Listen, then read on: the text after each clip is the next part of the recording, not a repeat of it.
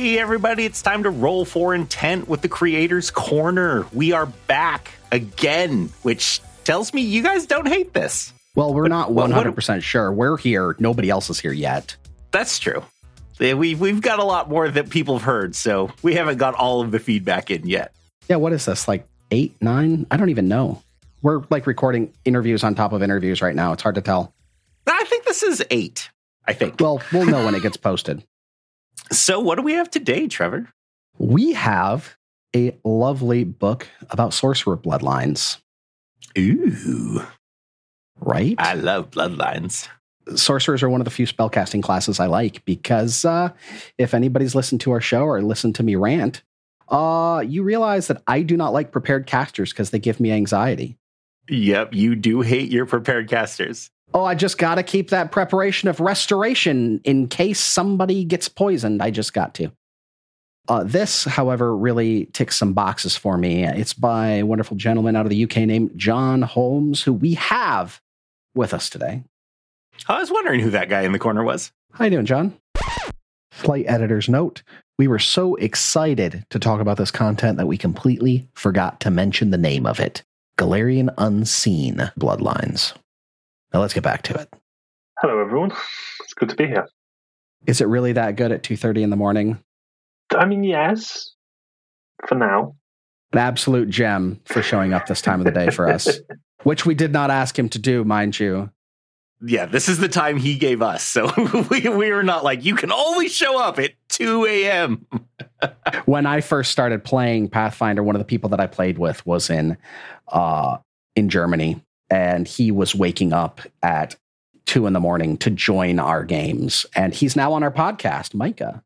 That's awesome. So the time zone is rough.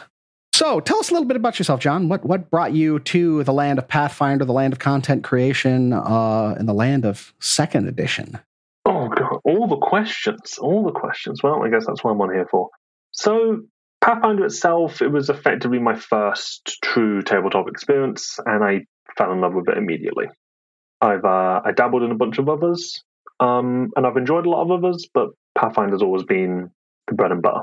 Um, 2E, 2E came out, and again, I immediately fell in love with it because the main thing it did for me was everyone knows you, you talk about the free action economy, you talk about just streamlining the math, but for me, it all the combats just felt more cinematic, and that made it a lot more enjoyable for my table, which made it more enjoyable for me because in my table I'm the permanent GM.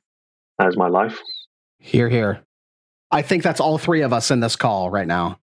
yeah, it, it is. I, I actually, I literally had a game with my kids today, and at the very last fight, they were doing basically a reskinned boule that was a bear, and it had a few little quirks, but nothing that affected its mechanics.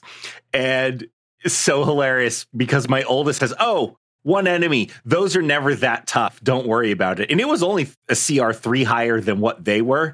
Oh my god! Oh my- By the end of the fight, the the gunslinger was either run for their life or shoot. And so she was like, I'm taking the shot. She barely hit. She's like, I only did three damage. And she looked like, oh my God, I'm going to die. And I said, well, you know what? That thing is just going to murder you. If it didn't just have one hit point, you killed it. they were so excited. That's the best though. Those are the stories you get to tell. It is, and that's what you say. You'll go to that kind of cinematic because this thing was going to them one after another, dropping them, and they were all scattering, and it was so much fun. They had such a good time. God. Well, you also asked me about con- why I went to content creation, right? So the short answer is there was something that I missed from first edition in 2E, and that was the some of the bloodlines, but in particular the Serpentine bloodline. A friend of mine was reviving a campaign he ran from first edition to second, obviously, and he went, "So you get to recreate your characters if you want, or make a new one." I was like, "This is great! I get to remake this character, and the Serpentine bloodline doesn't exist anymore." Oh no! well, someone someone has to fix this. so I fixed it, and then kind of realized I wanted to fix all of. And now you have a book. I would normally say that coming into uh, 2E and saying, oh, I want to replicate something in 1E, uh, and then just doing it in the most dogged way possible as a recipe for disaster, but you have adroitly sidestepped all of those concerns that I've normally seen where people just do a whole hog conversion from 1E to 2E. And uh, it's fantastic. I'm so glad you kept going after you did the Serpentine domain. Well, now I'm stunned and flattered. Thank you.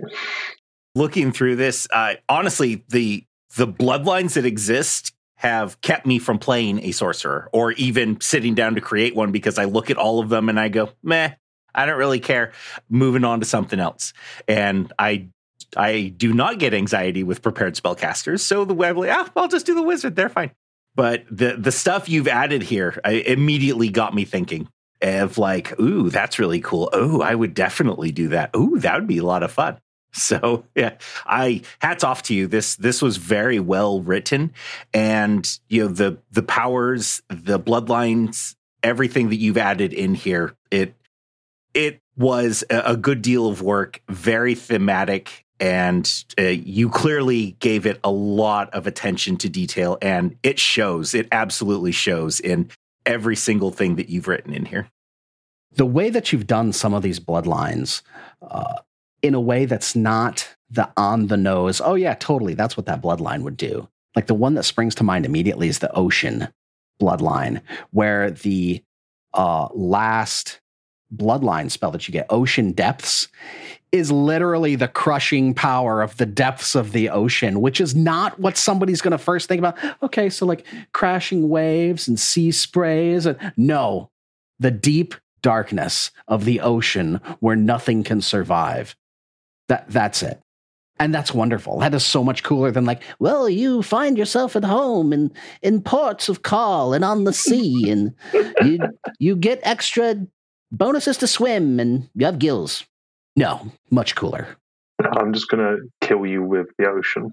Exactly. The nice freezing hug of the ocean. The freezing, crushing embrace. The last thing you'll ever feel. So, can I ask, your favorites What a favorite? As for me, Gar- Gargoyle, just you know, it as soon as I read it, I was like, okay, yeah, no, this just takes me back to watching the old Gargoyle cartoon and, yes. and doing all that stuff. And I was looking at that, I'm like, okay, yeah, no, I absolutely would play this. for me, it's a toss up between Lunar and Maestro. I must admit, I really enjoyed writing Maestro. It was something different, but I always have a soft spot for anything Lunar related. my my all of my characters. It doesn't matter what I'm doing, how off brand for the class it would be, and how non useful it would be. Every single character I do is pumped really heavily into charisma and face skills, and Maestro is perfect for that. And like this idea, thematically building this character that like somewhere deep back in your in your bloodline in your history the ancient power of being able to uh, walk into any room and you know be awesome and make everybody else know you're awesome it's like uh, it's like a Azamar celestial thing almost but you know you just have the blood of a badass in you that just loves everyone exactly. i love it and and thinking about like what those mean for story as well. So Lunar was the one that really got me for story because okay, I just envisioned a uh, a wolf beastkin human with the lunar bloodline, and he's got a cursed background, and he's proto lycanthropy, and you have the mechanics that fit the the feel of the cl- of the theme of the bloodline. It's so very neat, and the the spell selection, not just the spells that you get, you know, your your bloodline spells, but the the powers for them, the spells that have been selected for the bloodlines are perfectly thematic every time. I uh I have not been able to find fault at all. And I looked, I looked over this whole thing, which I want to stress is not a mean feat. There's 18 pages of content in this thing that is being sold once again at an absolute steal, a bargain at twice the price. Thank you. What, yeah, what I, is I the what is the price point on this? It's three dollars seventy five. Just yeah. under four bucks. Yeah, I would have no problems recommending this to somebody wholeheartedly. Yeah, God no, I would. This is uh, honestly, I if someone were going to play a sorcerer, I would simply say, "Oh, did you get this?" You probably shouldn't even decide what you're going to pick until you've looked at this because there are so many great things in here. The the siren was a very second or strong Oh, second yeah. place for me. I, I loved the siren. You've just got to dip into mythology. There's so much inspiration. Right, you got the Medusa in there, and the way that you did the Medusa, and the way that you described the Medusa, I want to clap right there for. I want to give you a good round of applause for the way that you described the Medusa and the lore for the Medusa, uh, for the wrong that was done to her. She's repaying the wrong back, and that's something that everybody forgets. And I love Yep. it. I'm so glad it's in there. It's so great. Yeah, Gorgons, again, they're another creature that just, you just want more of them. At least I do. Well, I know. I I think that that you know we'll we'll say Gorgon, but I mean in Pathfinder they call him Medusa. Yes, Yes, it's a they are, Gorgon, yes. but Yeah. like a Babylonian Gorgon is technically the kind of Gorgon that they have in in Pathfinder. But anyway, For us old school guys, the Gorgon's the steel bull that turns people to stone Yeah. with its poisonous breath. yeah, that's the Gorgon, That's right? the that's the old Gorgon D and D in Gorgon. Yep. D and D. That's a that's a Babylonian mythical beast. Yeah, I was going to say that that was part of. I had to research into that because I was like, wait, do I call it Medusa or do I call it Gorgon? I need to figure out what why why is it called Medusa and Pathfinder, but I know it's a Gorgon. Like that's the what's going on. So why was Serpentine like the one that you're like, I have to have this? I know you said it was a previous character, mm-hmm. but like tell me about that character. What was so important about the theme of the character that you just went zero to one hundred and wrote a whole book to support him at the end of the Right. day? So this character, um, in brief and short, she is she is a sorceress. Obviously, uh, the campaign is all seafaring and pirate themed, and I designed this character to be someone who had no idea at all until their late teens that they were a sorcerer. Um, didn't exhibit a lot of the typical traits, and they quite simply have no clue what their bloodline is. You know, because I thought about it and went, well, how do you know what your bloodline is? Yeah, if your if your daddy's a dragon, that might be a giveaway. But if it's not, how do you ever figure that out? And I thought that is part of her story is who am I? So I then looked at the bloodlines. I was like, well, what's really old? What's potentially evil but also interesting? And then I found Serpentine and I read up on the Serpent folk and I was just, yes, this is perfect. Ancient, forgotten, evil empire. And then I made it more complicated and made her cross blooded as well, but that's a whole separate problem. so ever since then, I fell in love with the serpent folklore, and I'm still sad that they are not a playable race yet. I might have to fix that next, but Spoilers. Spoilers. Shoot me an email when you do. And what always got to me, serpent folk, I'm sorry, but just when I picture, you say serpent folk to me, I picture humanoid torso, lower half is completely a serpent. The Pathfinder serpent folk have always bothered me in Like a that naga? level because I'm, yeah, I'm just like, ah, you're like a lizard man with extra steps. yeah, yeah, no, that's fair. That is fair. I do want to say the uh, the granted spells for every one of these, you clearly put a lot of effort into that. I I So looked at every single one of them and I was astounded on how well you kept to the theme of what you were creating. Thank you. I, I tell you now, it wasn't easy sometimes because I'll shout out to Archives and Nethys because I had their spell table view open for hours to figure it out. so it's your fault I was never able to get on on that Saturday. Maybe 12, 15 tabs open. So I want to I want to give real quick. I, I want to give a quick rundown on one of these, and it's just because I'm looking at it yeah. because I love this thing. Lunar, right? It's primal. So there's a tick at its favor. Primal spell list. Gotta love it. And and the moon, primal, definitely. Bloodlines, uh, skills, nature, and stealth. Perfect. Nature, sneaking, love it. Cantrips, you get dancing lights. Perfect sense. It's like, you know, the moonlight. Uh, you get fear, fear of the moon. Two, enlarge. There's lots of mythology about things growing large and powerful and bestial in the in the light of the full moon. Third, agonizing despair, the loneliness of being alone under a moonless night. Bestial curse, moon frenzy, baleful polymorph, moon burst, monstrosity form, shape change. All these things scream lunar curse, lunar power, the moon, mythology of the moon. They're great. I mean, I don't know. I, I, couldn't have done this. I mean, I know that I'd get this analysis paralysis and be like, oh, well, which one of these is going to be perfect? So, how did that process go? How did you select what spells would go? So, obviously, step one what is the main spell list that I'm pulling from? Now, Luna was pretty much no brainer. It was always going to be Primal. I think maybe right at the early stage, I was thinking maybe a Corp. I was like, no, it's Primal. Forget that one of the important things I realized early on was actually having read through the rulebook a bit more thoroughly. The granted spells for sorcerers don't have to be on the primal list or the fixed list. They kind of take them from everywhere. So I realized I had four spell lists to play with, but I had to mainly pick from one. And honestly, it was a really slow process of uh, opening up all the level one spells for each school and opening all the ones that I thought were relevant and seeing how many I had and then just picking. And then if I found a better one later on that kind of filled the same niche, I might go back and review one. But that only happened maybe three or four times across the whole book. Thankfully, it was a fairly clear cut after the first choice. The attention to detail is just astounding.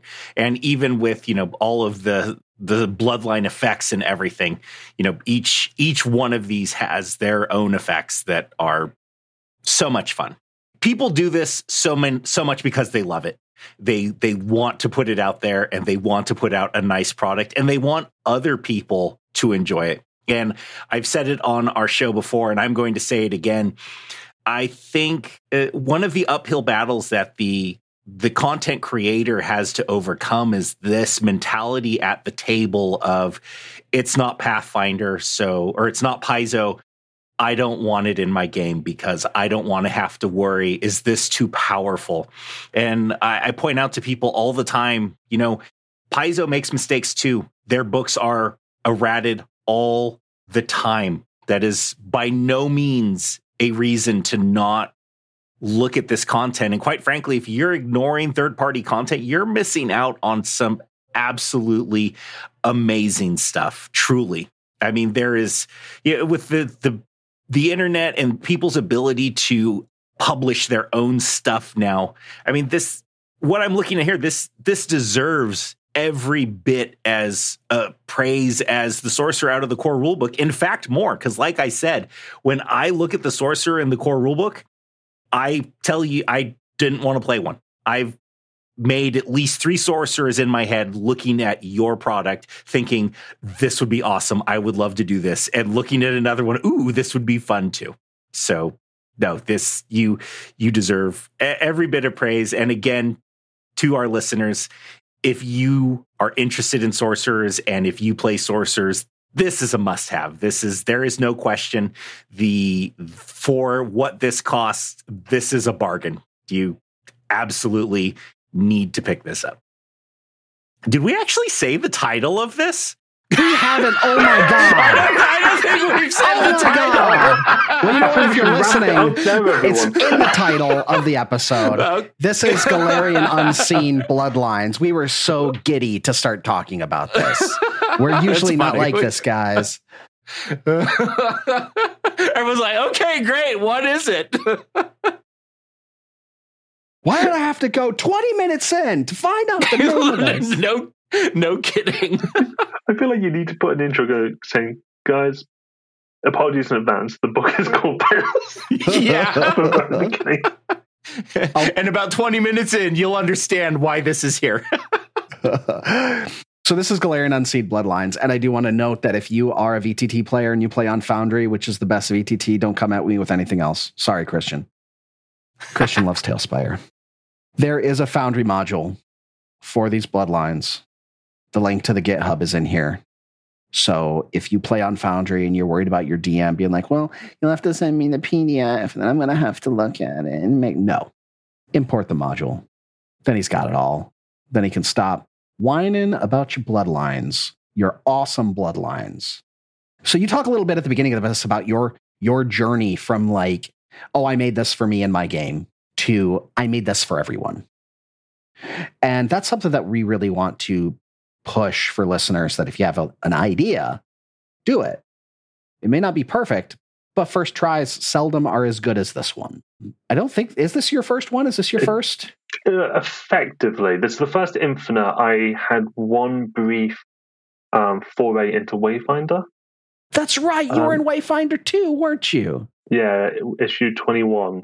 Um, that was my first experience writing anything like this. Um, it almost got me kind of to do it more regularly, and I got cold feet again. And then I made myself come back, and I don't think I can get out now. I'm in, I'm in too deep. I am so glad to hear that. You're trapped in here with us. yes, I, or you trapped in here with me. no, I mean, I don't mind it if you keep giving us this stuff.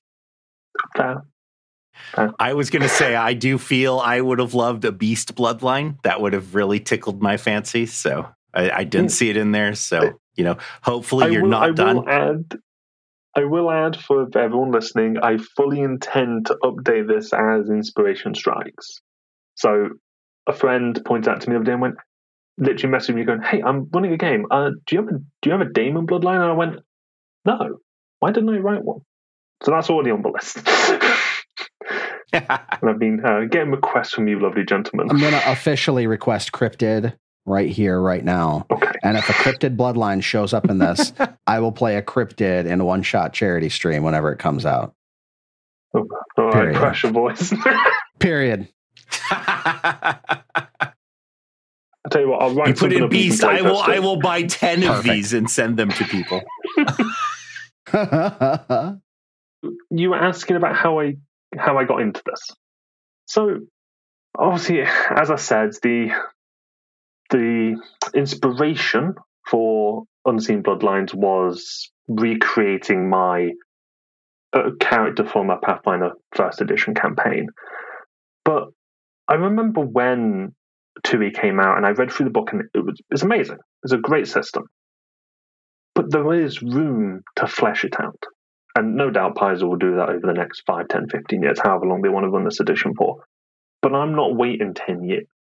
And truth be told, when I started writing this, you know, I wrote up the Serpentine Bloodline first, made the foundry for it just so it would run in the game. And then the inspiration struck, and I wrote a few more and a few more, and I just kept going. I, and I kid you not, I n- never thought it would sell a copy. I didn't think it was going to do well. But I wrote it because there was a gap about something I cared about in the game. So I wrote it. And the community themselves are amazing and so incredibly supportive. Like, if you have an idea, if you have something that you're passionate about, just do it. No one else is going to do it for you and doesn't matter if someone else has done something similar. The community wants it. If you're listening now and you're like, oh, I had all these ideas for Bloodlines, but John's done a bunch of them, go write yours. I will buy it and read it. Publish the content. I want to point something out too, uh, because because this is one of those where you're figuratively given an inch and took a mile with your one thing that you wanted to do. Last week we talked to Brian Lane, who did the wonderful Ink Finder supplement for tattoos, and he had a similar thing like, "There's no tattoos. I want tattoos," and he's like, "I'll make 50 tattoos." Well, go ahead. I'll make 100. All right. Well, now I'm going to add archetypes. Oh, look, here's an alchemist uh, alchemist study. And it's one of those things that I really encourage people to go big when they're doing content for a couple of reasons. One of them is it kind of builds on itself. You find an idea, you want another idea comes from the first, and they you get more and more and more and more and more, and you uh, end up pushing yourself both creatively and the work you're doing. And a second thing is that you are much more likely to have good content based on the amount of content you have, right? So if you have hypothetically, I'm not saying it's the case here because it's definitely not. We've gushed enough. If you create 50 bloodlines and five of them are stinkers and 40 of them are pretty good and five of them are great, you have crushed it. But if you produce something and it's like one archetype and it doesn't work very well and people don't like it, but that's just what you wanted to do, might not be as well received if you have just one thing. So, like, go hard, man. Do exactly what you want, of course, but do more do do as much as you possibly can cram reasonably into it because you'll get better as you do it you realize things that you did wrong previously and you revise your work and your work will get better through the repetition. So being worried that the undertaking is large is is not a problem. It's actually to your benefit the larger your undertaking is because you have a longer time for your art to iterate before it actually comes to fruition. And when it finally does, you have more for people to love. You'll have more people that are in there and they didn't know what they really wanted, but they really like this insectoid bloodline that they didn't know was in here. Holy crap, this is exactly what I wanted. And you don't really, maybe that was something that you like, oh, insectoid, cool, I'll throw that in. And somebody loves it. That's somebody's baby in this book, absolutely. So the more stuff you put in there, you're going to make somebody's absolute favorite thing in that book. You're more likely to the more stuff you put in. And this, I realized, was a massive undertaking, size wise, typesetting, I should start asking people what the word count is, or I should calculate it for people so people know the kind of, of work that goes into these. Yeah, I don't I don't know if I want to know the word count. I have an idea based on what I'm seeing. I think we're somewhere in the 10,000 words range, but which is a lot for $4 of content, folks. Go buy yeah, it now. no. yeah, I mean, it's, we said it's, this about the Eidolon book, guys, and you believed us and you bought it and and Canna's very happy. Do that for John because we're telling you right now this go buy this. This is great. This book is worth it. This book belongs at your table. It belongs in your games. And more importantly, I 100% want John to put out more products. And if he does well with this, he will do that. I mean, that's wow. I, I got a response from this. I got all of these people really loved it. And, you know, like he said, he's already thinking about, well, you know, maybe there's a few other bloodlines I just missed. And whenever anyone undertakes a task that is a labor of love, you know, there are so many of the things that just they vanish as to like oh well god it's, ta- it's taking me really long time to do this. You're like that doesn't come into the equation when it's something that you love. In fact you're like oh you know when are you going to be done with that? Ooh maybe in another you know another four days i, I have two other things that i want to look at. Or you know it's going a little longer because I, I you know i had an idea the other night. You're you're not worried about all of that stuff in the end because it just grows organically and you want to put out the best thing that you possibly can and it's it's really nice to see. That's another beauty of the freelance life man is nobody's got a gun to your head telling you to get this content out get it done you need to make uh i really need you to make the earthworm bloodline it has to be done now and you're like i don't want to do an earthworm bloodline yeah. exactly right nobody nobody's telling you this is what you yeah. have to do yeah. you're doing what you want to do it's noon on Friday and you're on vacation next week. You're like, I don't have time for this. Fine. it's someone someone keeps asking for a cryptid bloodline or something. The guy sure. that guy must be a genius because it's a great idea. yeah, and that whole going on along with what you said about, you know, if you have a great idea, it harkens back for me one of the something I saw that actually kind of profoundly change how I think about things. And that is Stan Lee's 2017 UCLA keynote speech. It is uh, an amazing speech. Take 10 minutes and watch it on YouTube. It is fabulous, but it is about a story of how he really wanted to do Spider Man, and his editor said, No, this is crap. No one's going to want to do it. And he ended up putting it in a magazine that was going out. Eh, they weren't going to be publishing it anymore and it took off. And so he was just like this whole point was if you feel strongly about something and you love it don't let people tell you no. You keep doing it because ultimately you know you're the one that's going to be doing it. And if you love it there's probably other people that are going to love it too bravo bravo christian and Stan Lee so where can we find you on infinite can we just search your name? Should we search Golarion Unseen? You talk about in the forward that, you know, you hope it's an ongoing series. Trevor, they're just going to follow the links from our from this from this podcast. What are you talking about? Which full disclosure, the links in the description are affiliate links, and we really appreciate if you use them because it allows us to buy more content from wonderful people uh, like uh, John without having to put my house up for another mortgage. Yes, uh, definitely follow those links give these guys more money to review more people because that benefits everyone. Um, yeah, just search Golarion Unseen because pretty much everything I publish on my own is going to begin with that. It's going to be kind of its series name, I guess. you know, spoilers. I'm working on a, a book right now. I say book, product, whatever you want to call it. It's a book. It's a book. Um, relics. Ooh, I want more Ooh. relic rules. I love relics. Yeah, I love relics too. They're the in between between my magic item and my artifact. And I was like, this is a great concept. Where's the rest of it? I think relics have seven sentences in the entirety of the rule set, and then So one table. sad.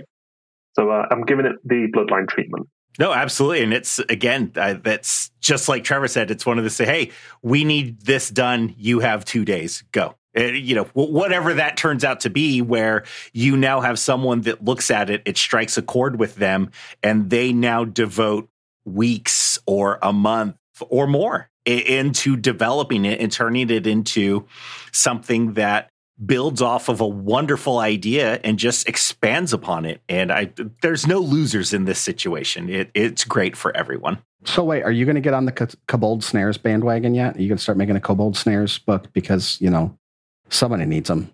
Uh, that poor, that poor, those poor kobolds. No snares whatsoever. How did that happen? How? I just feel sad for them now. There's a whole feat. You can make Kobold Snares. cool. Well, thank you so much for coming, John. And I really expect you to reach out to me whenever this new project's ready because we will absolutely have you on. You have definitely uh, proven yourself as a 100% must buy. So, uh, all eyes on you. Don't screw it up. Oh, now I'm getting now I'm getting stage pressure. No, thank you both of you. It's been lovely. Well, thank you so much. Until next time, I'm Trevor. I'm Christian. You guys have a great week, and we'll see you next week. Bye, all.